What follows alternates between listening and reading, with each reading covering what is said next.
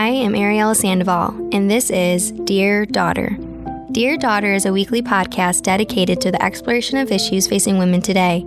It seeks to address common questions of our time without shying away from those that are difficult or controversial, much like an honest conversation unfolding between a mother and daughter.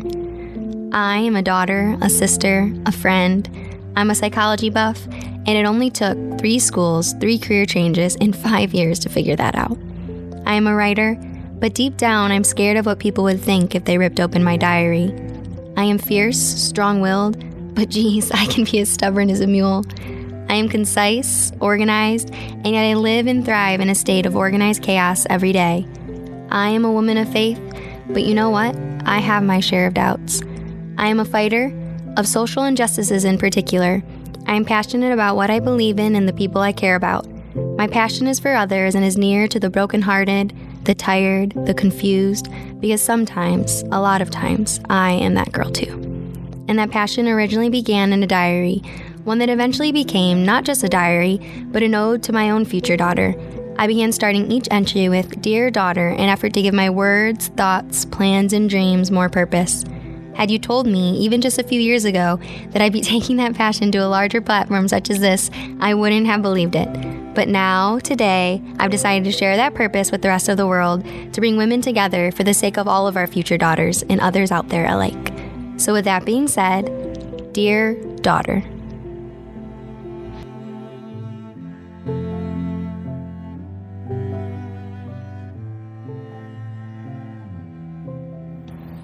Words.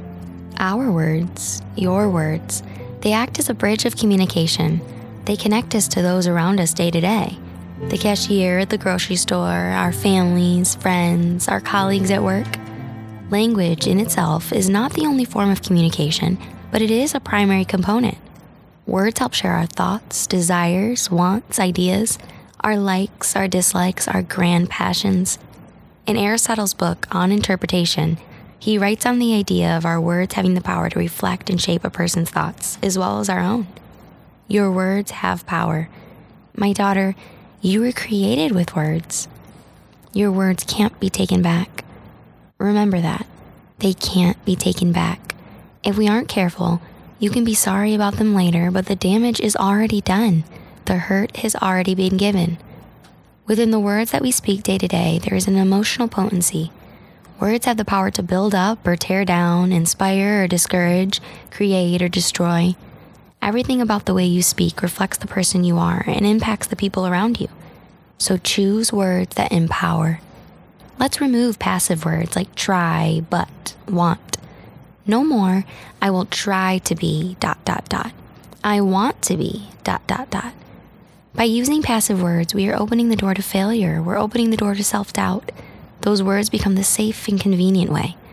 We don't want the safe and convenient way. I want to be happy. We all want something. We all want a lot of some things. But do we make those things happen? It's like we just wait around for our dreams and desires to just magically happen one day, to wake up and be where and what we want to be. I am happy changes that. By inviting positivity and affirmation in, you are enabling yourself to actually be happy. The words I am define what you're capable of and who you are. Negative words, harsh words, breaking words are power killers, and they drain us of our energy. By being aware of our words and our speech patterns, by being proactive about creating and instilling positive behavior and emotions in our everyday spaces, we can impact not only ourselves, but those around us in a big way, in a better way. Being careful with our words creates an environment of trust, it creates a place where people feel safe and, most importantly, valued. My daughter, how do you speak of others? How you make others feel about themselves says a lot about you. My daughter, how do you speak of yourself? Words are, in and of themselves, the most powerful force available to humanity. So let's discipline ourselves to speak in a way that conveys respect, gentleness, humility, love. You have the opportunity to use your words every single day and to use them well. Did you catch that? Let's use them well. Let's be mindful of the way our words might impact the people we speak to, how they might impact ourselves, our confidence, our self esteem. To build, not to break. To bless, not to badger. to praise, not to pounce. For instance, how many times have you heard a woman say one of the following things? I can't eat that because I wish I had this or that. I wish I was this or that. Chances are it's quite a few. That kind of language about our bodies, remember, beautiful, beautiful bodies, or even our personalities, our beings, is so ubiquitous in our culture today that sometimes we don't even notice it. And that's a problem. I can't stress it enough. Language has power, words have power. When we think about rhetoric powerful enough to create change in our lives, we tend to think about the very large, seen, and grand expressions of it. What we don't think about, what we ignore, is the language that we use in our everyday lives. All of the words we let go of about ourselves and others in passing, ones that we barely think about before we speak. We allow our speech to become so unconscious and so common without truly recognizing the weight and influence it carries. Think about young children. Young children, young girls they make negative comments about their bodies, their intelligence, their talents, their passions, saying things like their bellies are too big, or they don't look like whoever, or they're dumb, or their ideas are just silly ideas. Where do you think these comments stem from? The way we speak about ourselves and our sisters as women in front of the impressionable can cause so much damage if we aren't careful. Because you can't forget that even when you don't realize it, you have so many little eyes watching you. When little ones grow up hearing offhand, seemingly harmless comments that tear apart who we are, why are we in the slightest surprise at the damage caused to young girls later? Think of someone who was that to you. Someone who was everything to you when you were young, when they didn't even know it. Think about how they carried themselves. Think about what you saw in them, what you took from them into adulthood. That someone touched your life. Don't you want to be that someone for another wide eyed girl? Even more so, when we say negative things about ourselves, we are inviting others to do the same. Let's be real here. No one has ever felt better listening to someone else criticize their own appearance amidst sitting in their own insecurities, am I right? We've all been there. Sitting in a room full of girls with someone that we view as significantly more attractive and watching them pick apart their own appearance and then think, well, I mean, if their thighs are ugly, mine must be hideous. If their laugh is annoying, what do people think about mine? It doesn't make anyone feel good. It doesn't better anyone in the room. Instead, we're left with worsened insecurities and self doubt, or even newfound insecurities. Um, for instance, Lindsay Lohan in Mean Girls discovering it's possible to have ugly elbows. What? My daughter, we cannot let it be normal to vocalize negative opinions about our bodies, our brains, our personalities. It becomes a social convention. Unfortunately, and this is speaking purely anecdotally, it seems as though more often than not, our interactions woman to woman are based on negative self talk. Why is that? Why must we sit in circles woefully picking ourselves apart, comparing ourselves to others, half fishing for compliments, and half hoping others will divulge their insecurities to us as well in efforts to feel better? My daughter, you won't feel better. The normalization of negative self talk has now led to self love being seen as a poor trait to possess. If I hate me, how dare you not hate you?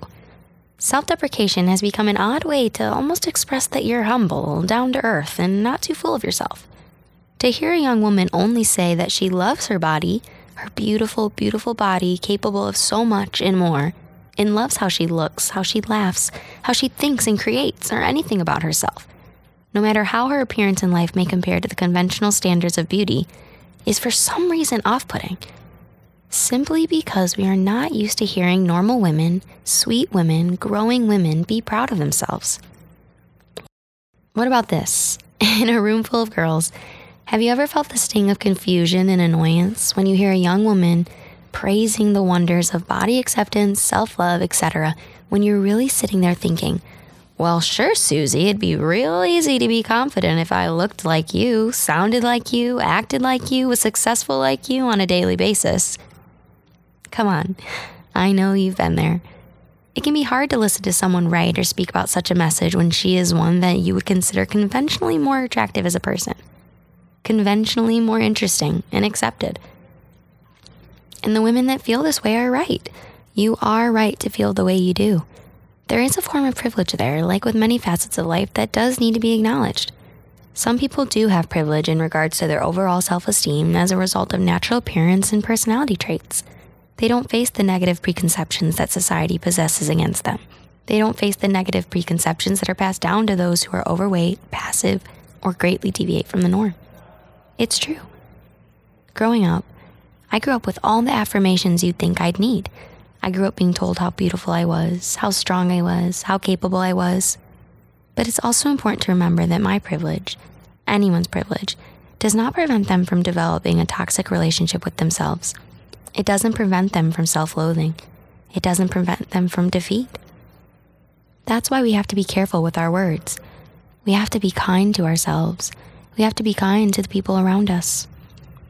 Despite the fact that you are pretty, that I am pretty, that you are confident, that I am confident, that you are capable, that I am capable, that you carry that privilege, that I carry that privilege, comparison still stands. I am still not fill in the blank of whoever you admire most.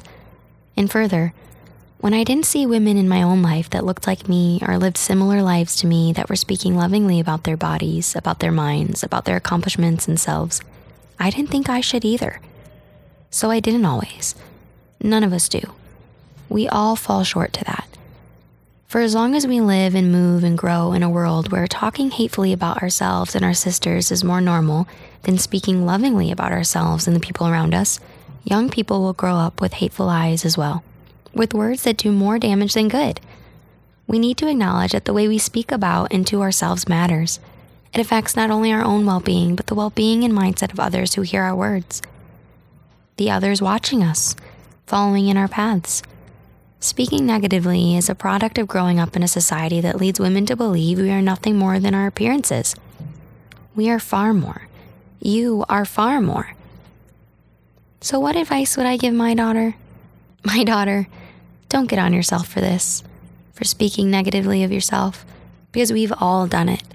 Don't waste your time in defeat over that. Instead, see this as permission to love yourself wholly and completely. Be proud of who you are, what you've accomplished, big or small. Be proud of the little pieces of you. My daughter, go ahead and acknowledge when you think you look dang cute today. When you do that for yourself, you're giving another young woman permission to do the exact same. Celebrate your beauty, your potential, your passions together, and be the affirming best friend you always wanted. My daughter, offer those affirmations that make your cheeks hurt from smiling to your fellow women every chance that you get. By being fully aware and conscious of our words, protective of our words and our speech, the other young girls of this world can grow up in a society that promotes the support, uplifting, and empowerment of fellow girls, not tearing them down, not shaming them. Empowered women empower women, right? Be one, create one. My daughter, be careful with your words. I once heard someone say, I didn't know it was okay to like myself. My daughter, it is okay to like yourself. My daughter, it is okay to love yourself. But also, be careful to analyze and be aware of how you think, act, and behave because self love without self awareness is useless. So make sure you are being accountable. My daughter, think before you speak, both about yourself and about others. Remember that your words reflect what is in you, so empower your language. My daughter, be someone's safe place. Be someone's smile for the day. My daughter, be gentle with yourself. You cute thing, you.